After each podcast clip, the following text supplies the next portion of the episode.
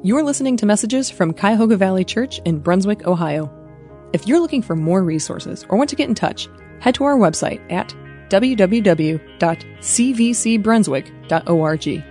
We pray that this message will be an encouragement to your day and help you experience new life in Christ.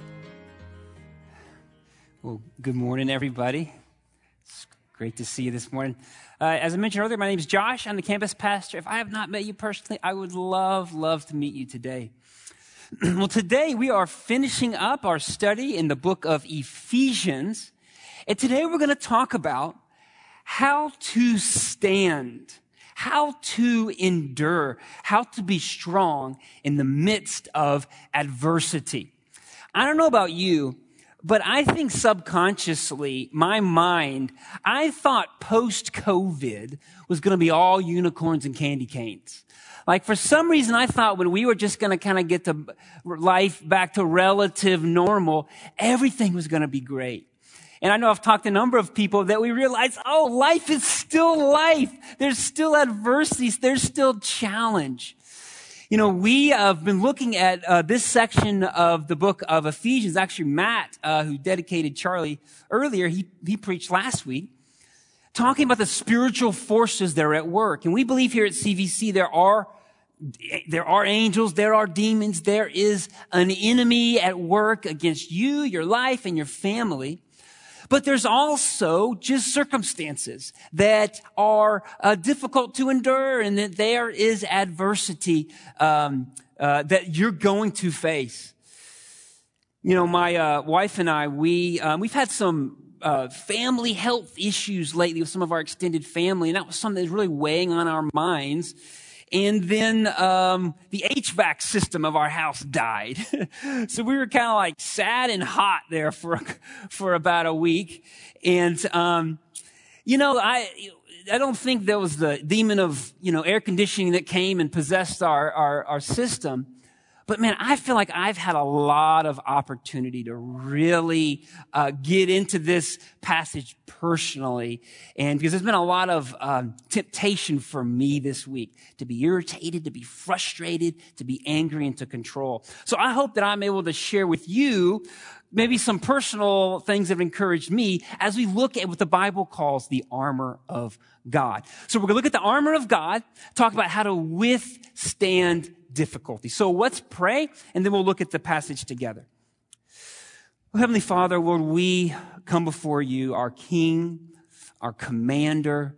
Lord, you are high and exalted and powerful. And Lord, all these difficulties that we face, many of them are just um, so temporary. So forgive us, forgive me when we veer into irritability and frustration and anger and we don't uh, rely on your spirit. We don't put on the full armor of God. So I pray for my friends in this room, brothers and sisters. Lord, I pray that we will uh, understand more deeply what the armor of God is, but even more so, we will put it on. And that you would give us victory to stand firm in difficulty.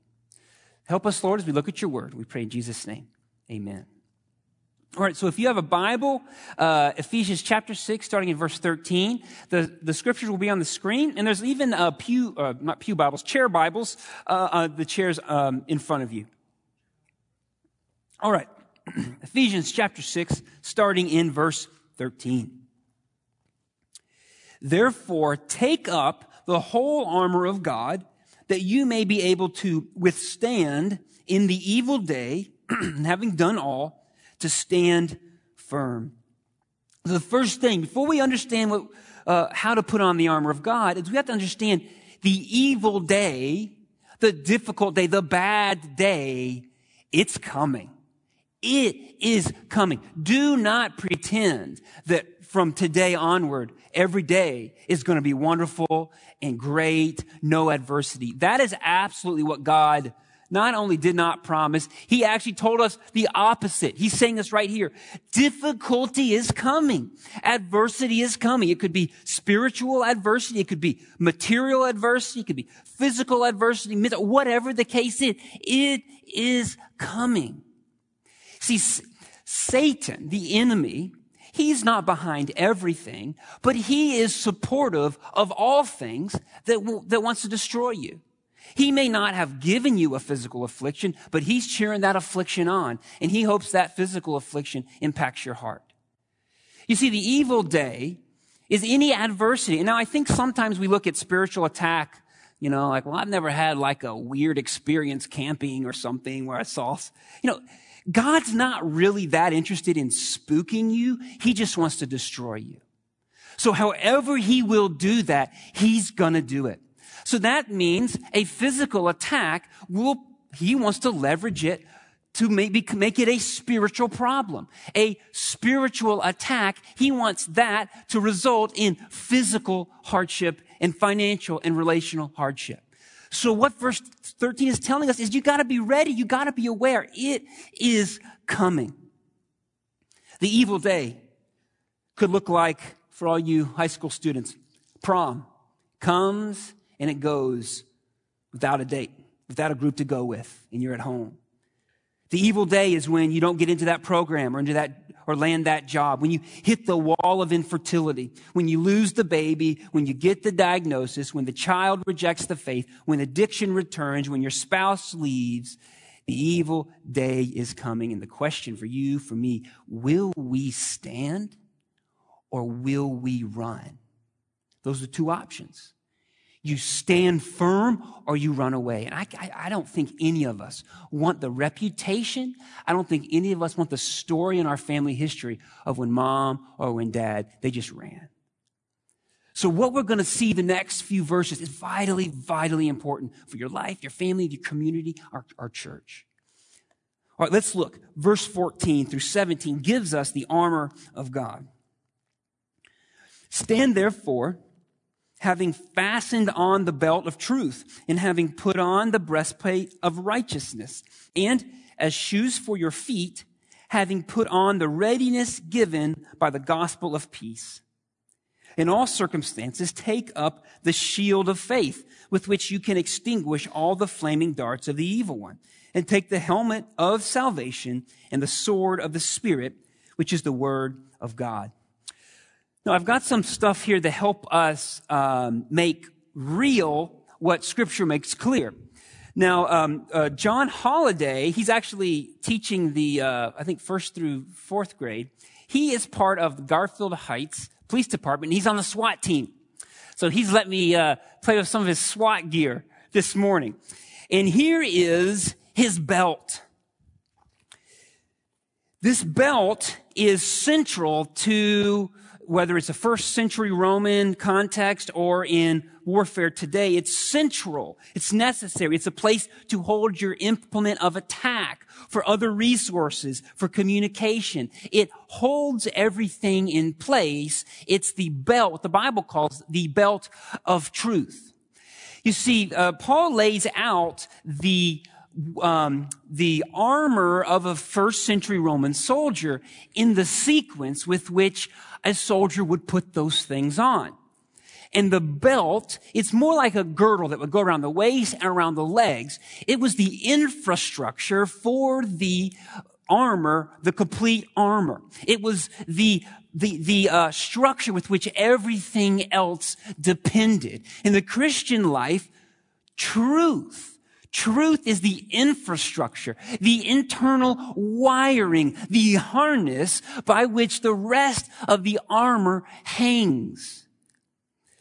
We, you and I, if we are not anchored in truth, then the rest of the armor cannot be implemented effectively. And our breastplate and our sword cannot be fully secure to protect us in our moment of adversity. Truth is the basis by which the Christian faith is lived out. And you may have heard the term, all truth is God's truth. Have you ever heard that? Maybe.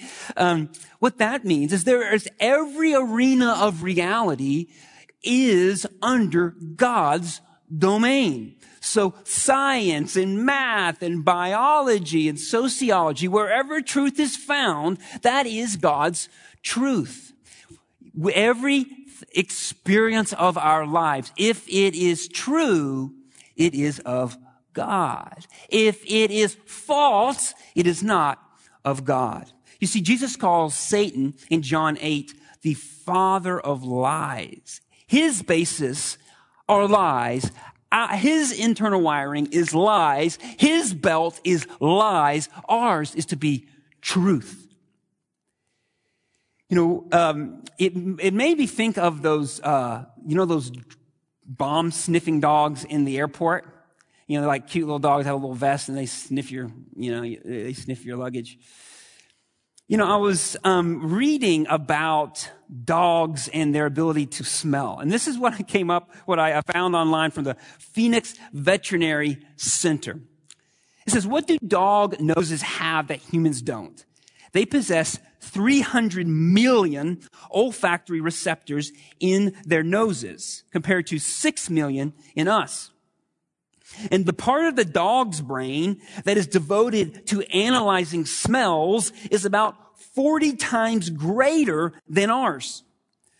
Dogs possess a sense of smell many times more sensitive than even the most advanced man-made instrument. Powerful enough, get this, to detect substances at a concentration of one parts per trillion, which means a single drop of liquid in 20 Olympic size swimming pools. With training, dogs can sniff out bombs, drugs, pursue suspects, find dead bodies, and more and more, they're being used experimentally to detect human disease like cancer, diabetes, tuberculosis, tuberculosis, and malaria by smell alone. Christians should be like that, but with lies from the enemy. We are to train ourselves by faithful study of God's word, by humility, and through prayer. That people go, Hey, I was sent this YouTube video. Will you watch it for me and let me know what you think? Hey, here's some article. Someone told me this. What is, is this true? Now, granted, you are not supposed to be the expert in everything, but there should be an inner sense where when you hear something or watch something, you can go, some smell fishy. We are to be truth seekers, where we seek truth in every way. And I, that's why it's been so confounding where we see the last 18 months, we see from both sides of the political spectrum these false ideas coming into even the church from conspiracy theories to these non-biblical worldviews. We should have a taste, a smell for what is right and be able to detect when this is, something is true and when something is false. And that's how we put on the belt of truth, the infrastructure by which the rest of the armor is applied. Well, second, we see in this list the breastplate of righteousness. So this is, again, John's um, very heavy bulletproof vest.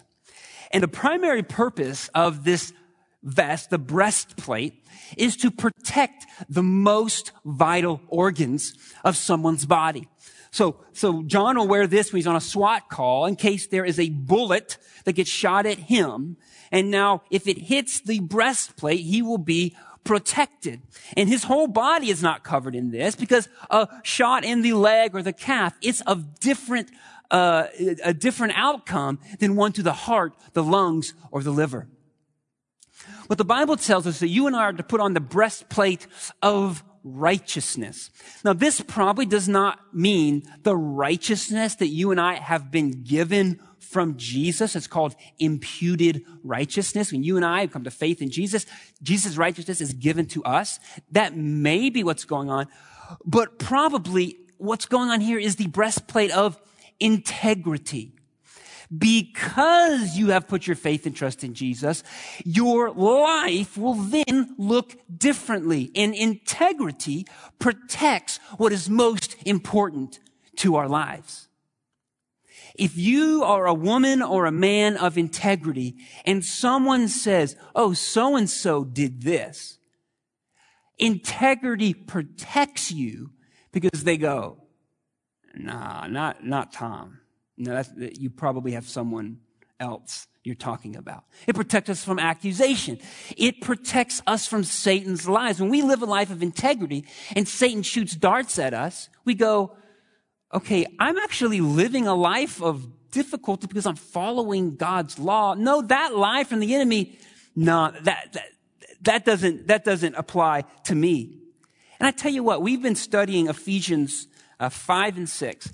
And if you simply apply Ephesians 5 and 6 to your marriage, to your children, and to your workplace, if I'm telling you just this little section, if you can faithfully apply this, it will protect you from a ruined marriage and estranged children. Not a guarantee, but you're going to be in great position. It will protect what's most important. Integrity protects us from mo- what's most, protects what is most important from attack. Now, in this context, the breastplate was probably multi-plated. What would happen is plates at times would need to be changed out because they were weakened or they were uh, uh, rusted or pieces have broken. Question for you. What is weakest in your integrity? What area of your life is most vulnerable to attack? Is it, is it sexual temptation? Is it financial? Is it coveting? Is it the language you use? The, what is it that go, man, if I, this area is weak. What you need to do is double down and think, I need to put some care and development, put some systems in place around my life so that that chink in my armor that does not become the place where I receive a fatal wound. Thirdly, thirdly, we have the shoes of readiness. Look with me again at verse 15. And as shoes for your feet, having put on the readiness given by the gospel of peace. Now, when I think of armor, I usually don't think of shoes, right? It kind of seems odd to include this with a sword and with a shield. Now, the apostle Paul was here with us this morning, he would probably ask us this question. Have you ever stepped on a Lego with no shoes on? Josh knows what he's done with young kids in that context, it was not like a football field where nice and soft grass. There was rocks and debris. Without shoes, the armor was unable to be used in battle. Without shoes, you could not actually go to war. And in this context, it was usually a sandal that would tie up around the knee and the leg, connect potentially to the belt. And if you're a soldier, they installed metal, um, like little divot, metal studs in the bottom for two purposes. To hold the line and to maneuver around the enemy. You and I, we must put the shoes on our feet. And how we do that is we are ready to share the gospel. We have to have the disposition, the positioning ready so that when an opportunity comes, we share the gospel. Now, I may be the only one who's experienced this. But there's been a numerous times, and probably more often than I would like, where I'm in a context. Maybe I'm getting my hair cut, or maybe I'm talking to my neighbor, or I'm talking to a family member. And it feels like the opportunity to share the gospel is like a garage door that goes up right? It's not a little crack. I can just like, I can drive in. And you know what happens? I go, I don't say anything in the garage door, brrr, goes back down. Is, am I the only one, right? Because I wasn't ready. Because I had, didn't have my feet fitted with the readiness that comes from the gospel of peace. You see, this came to mind. 2 Corinthians 6 2 says, Behold, look, pay attention. Now is the day of salvation. Do you and do I believe that God could use us to bring someone to Christ today? Like July 11th, 2000 or 2021? Like, do, You well, okay, I, maybe God could use me to bring someone to faith some indiscriminate day into the future. But what scripture tells us is today. Today, God could use you to bring someone from death to life through the, the message of the gospel. And if you are here and you have never had an experience of salvation, if you have never come to faith in Jesus, today is the day of salvation. Every day, Christ offers to you forgiveness, restoration, and a new life. But we have to be ready. We have to be ready. And I know I, some of us here, and I think it's a very small percentage, but some of us here might go, well, I, I don't know, uh, I don't know how to share the gospel. I don't know enough Bible. I don't, I don't know, I don't know enough uh, theology. Look, I, I've know plenty of theology and I let opportunities go by. But I will say there are two, the, the two top ways I've seen um, tools used to share the gospel uh, is first your story, simply sh- sharing someone. This is who I was. This is what Jesus did. This is who I am now. It doesn't have to be perfect. You don't have to be like riding off the sunset on a bareback steed, right? Like you can just be honest with where you're at and you just share with them what, what God has done. The second way is a tool called the three circles. Three circles. It's a great way that we have some uh, pamphlets in the back. You can uh, grab those. There's also an app called Life Conversation Guide that you could download. It's a great way to share the gospel very quickly with, with someone. So now you don't have an excuse, right? you need to be ready. Put the shoes on your feet to share the gospel. Verse 16, the shield of faith. In all circumstances, take up the shield of faith with which you can extinguish all the flaming darts of the evil one. Let's break this verse down. In how, what kind of circumstances? All circumstances. Every day, every circumstance, happy, sad, difficult, easy, we take up the shield of faith. And what's the purpose? You can what? Extinguish the flaming darts of the evil one. This is the only bit of the armor that we get instructions for. So here is the shield. It's got a little, little lights. You see that? No? Maybe not. Okay. I don't know how to use it then. Um,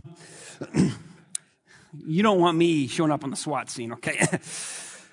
This is the shield. This is a shield that John would use in his SWAT calls. It is bulletproof. It is super heavy. Um, and it will stop a bullet, will stop any type of bat or rock or whatever that would come. If John is behind this, he's protected. And we are to have the shield of faith in all circumstances. Why? To extinguish the flaming darts of the evil one. So in the warfare under the first century context, there'd be these little small arrows covered in pitch. You would shoot at someone, and even if they were covered in armor, the arrow would hit them. Even if it bounced off, all the pitch would splatter like molten tar on their face and their body. So the Roman soldiers would have these long, uh, door-like uh, shields, which we actually get our, our word for door in the Latin, that they would hide behind. So when the enemy would shoot all their artillery, they would line up, get behind these doors, and it would render an aerial assault, assault at a distance, virtually inconsequential. And they were covered in leather. And the leather, they would pierce and they would, the leather would not light on fire and the, the darts would be quenched the enemy will shoot darts at you all the time. It's coming. And that's why in all circumstances we take the shield of faith. And now, in my uh, opinion, there's generally three sorts of darts that Satan sends. First is, so, so what is a dart? A dart is anything that causes you to doubt God's trustworthiness. So a dart is not uh, a broken air conditioning unit. Right? A dart is not someone pulling you, pulling in front of you on the highway. A dart is anything that will cause you to say, "Is God trustworthy? Can I trust Him?" And I think there are three types. One is we doubt God's concern for us. Uh, I'm insignificant. I don't matter. No one cares about me. I have no purpose. I don't have a future. Those are all lies. I think the second is we doubt God's forgiveness of us. I, I can never recover from this. I have permanently lost my place. I have to make it all up to God. I got to work it all off. God is disappointed in me. Lies.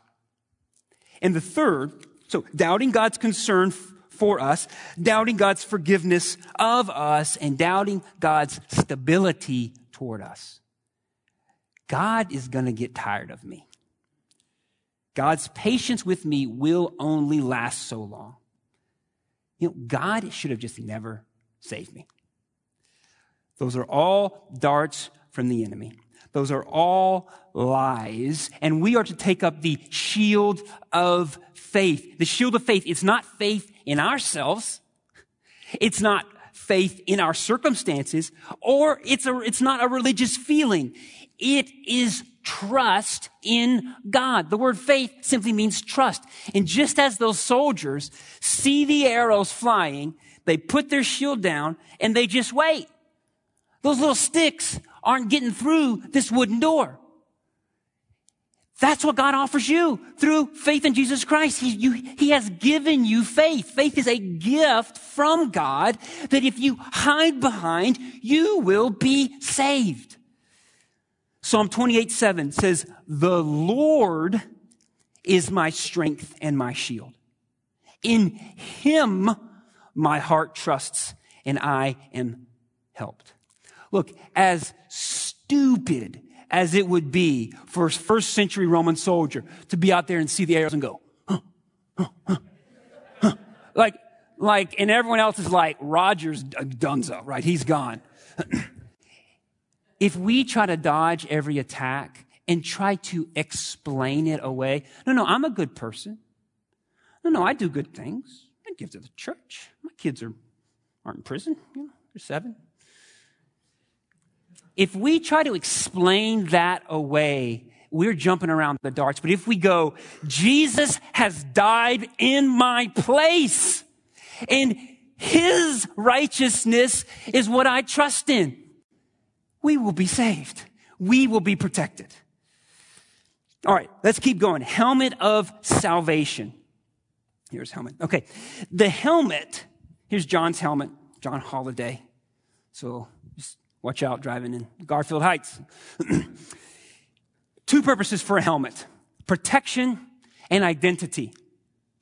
Protects your head and it identifies you as part of the army. That's the exact same function as our salvation. We are protected from the consequences of our sin and the wrath of God, and we are identified with Jesus. We are no longer a child of destruction. We are no longer merely a really good athlete, merely a really good accountant. Hey, I'm a great mom. Hey, I'm a fun re- that grandpa. Okay, you may be that, but first you are a child of God. See, I feel like um, folks like 30 and under, it's such a challenge with this concept of identity. And, you know, sociologists tell us that's the big piece. Who am I? What's my purpose? How do I live out that purpose? And if you're here and you're, you're 30 and under and you might be searching for something, hey, I'm going to be the best programmer ever. People are going to be like, oh, that's Tom, the really good programmer. Or I'm going to be super fit and attractive, where everyone knows I am just really fit and I'm attractive. Whatever the case is, Look, you could be the most fit and attractive lady out there. You will one day be a granny. You could be the best.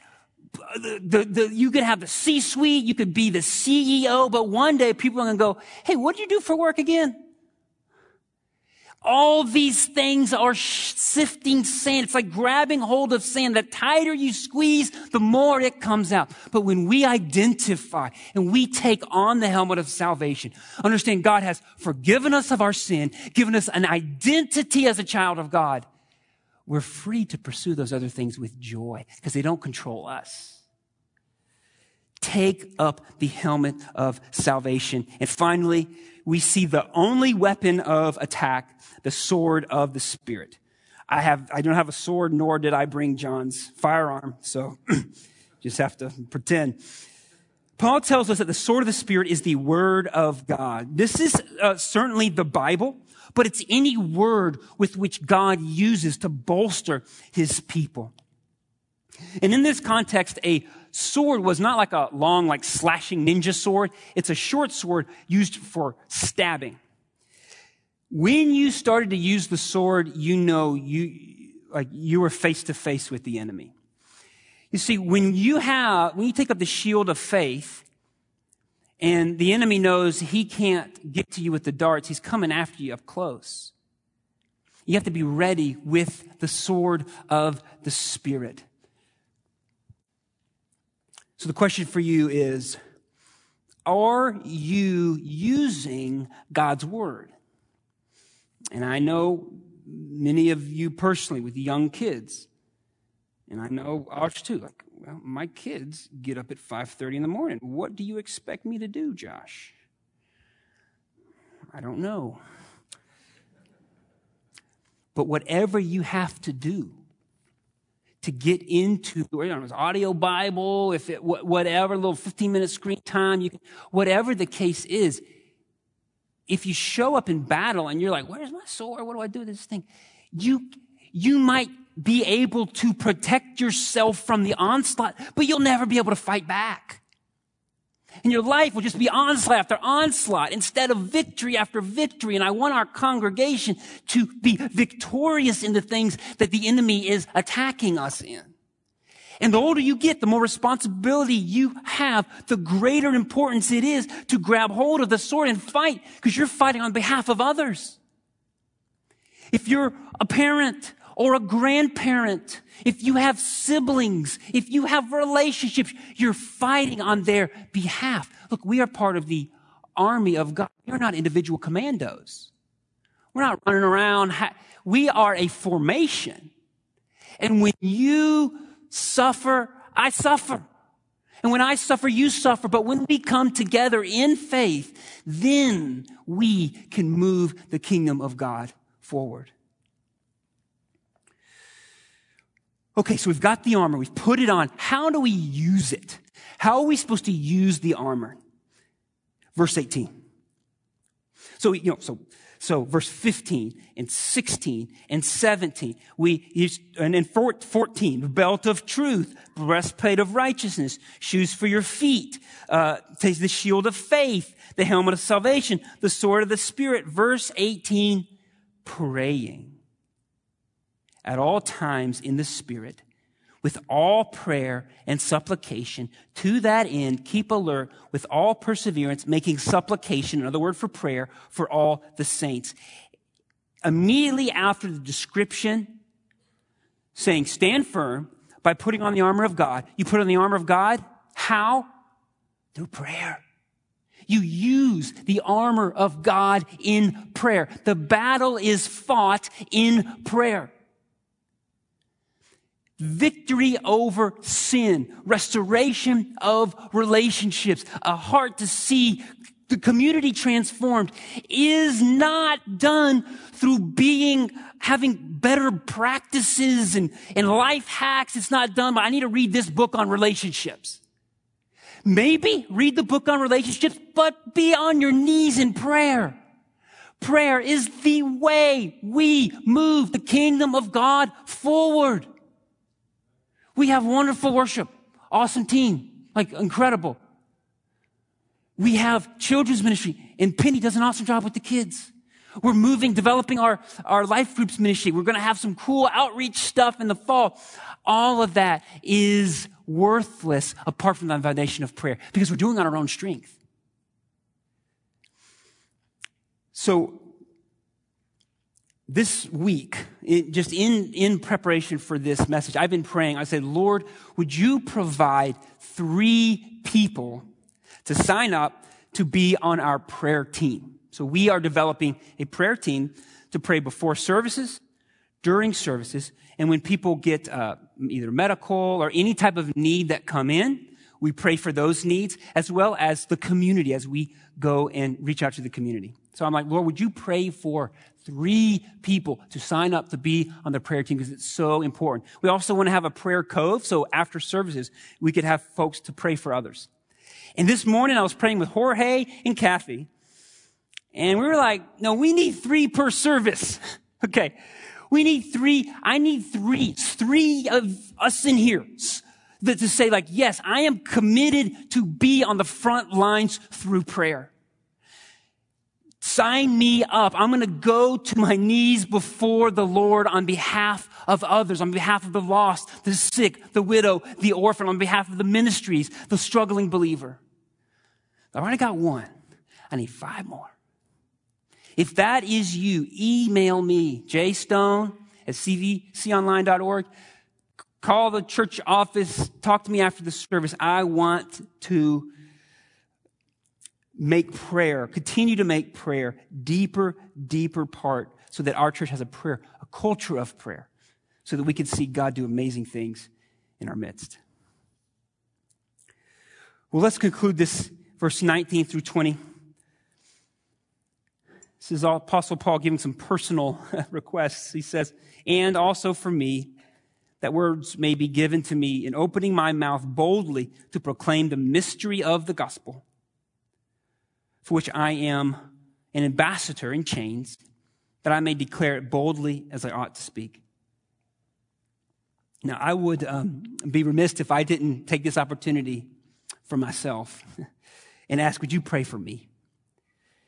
Would you pray for me, my wife, Deborah, our kids, Judah, Rebecca, and Hannah? As the Apostle Paul asked, would you pray for me that I would continually grow in my roles as husband and as father? That Deborah and the kids would be strong in the Lord spiritually, emotionally, developmentally? Would you pray for me that I would have boldness, as Paul said, in sharing the gospel, that my message preparation time would be guarded vigilantly so I could come with a meal and not a snack, right? And that I would have wisdom in how to lead our church toward greater community involvement, investment, and evangelism. Would you pray for me? You know, we're going to conclude our time with communion. So I'm going to ask our, some of our usher, uh, Connect team members, they're going to pass out these little uh, cups with a little wafer on top.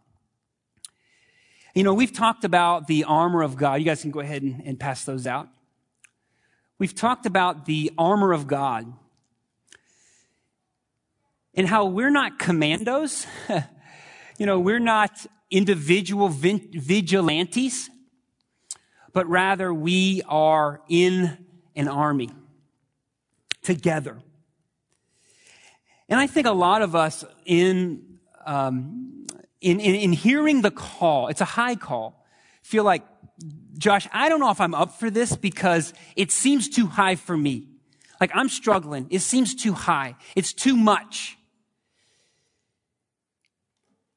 And I would say, yeah, in your own strength, it's too much. You see, in Isaiah 59, we have a story of God. He looks throughout the land and his people are oppressed. His people are disobedient and he looks for someone to redeem his people, to restore, to defeat the enemies and to bring his people back. And he finds none. And this is what we see in Isaiah 59. It says, he saw that there was no man and wondered that there was no one to intercede. Then his own arm brought him salvation. His righteousness upheld him. He put on righteousness as a breastplate and a helmet of salvation on his head. He put on garments of vengeance for clothing and wrapped himself in zeal as a cloak. And we see the same picture in Revelation 19 of Jesus. You see, Jesus has won the war when we could not.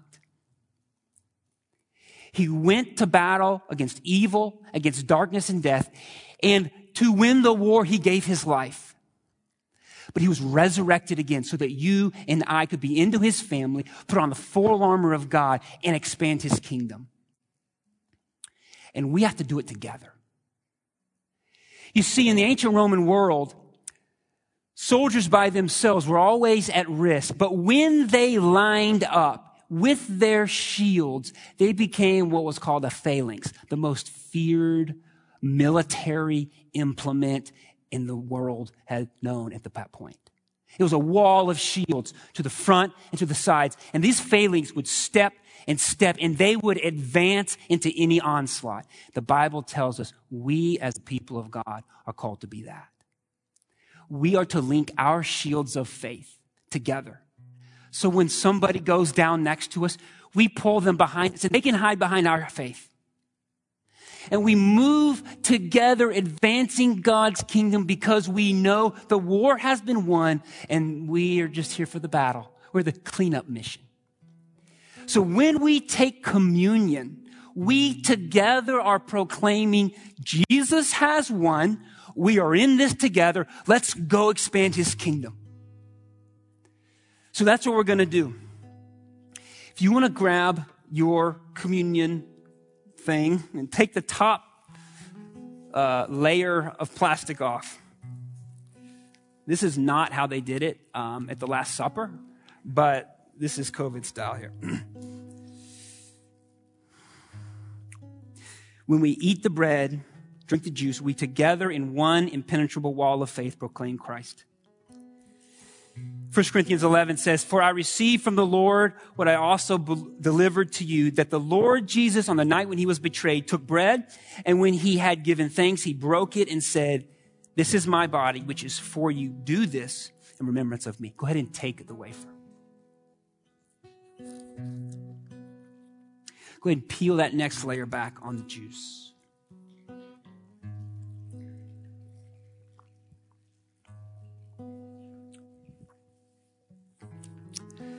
In the same way, also, he took the cup after supper, saying, This cup is the new covenant in my blood. Do this as often as you drink it in remembrance of me. For as often as you eat this bread and drink the cup, you proclaim the Lord's death until he comes. Go ahead and drink the juice, proclaiming Christ is coming again. Let's pray. Heavenly Father, thank you that you have won the battle. You are victory. You are a victor. You have assured our victory. Lord, may we live in that truth. May we line up together as a wall of faith moving forward in your kingdom, advancing your purposes. Help us to be bold. Help us have feet ready to share the gospel. Help us to have the sword of the Spirit. We can, we can we can move the enemy back. Lord, help us in our, in our own lives against sin, in our relationships with those closest to us, maybe a spouse, a roommate, a parent. Lord, I pray for our children, grandchildren, siblings, parents, Lord. Would you use us, as your word said, to, to be, uh, to have feet for the gospel of peace? Well, we want to have peace, Father. Thank you that you've won that peace on our behalf. Father, would you do great and mighty things? Lord, I pray that at least three people in this room would sign up to be on the prayer team to go in battle for prayer. And Lord, in all these things, it's impossible to have any sort of victory apart from you. We thank you that you've won it for us. Lord, we pray this in Jesus' name. Amen.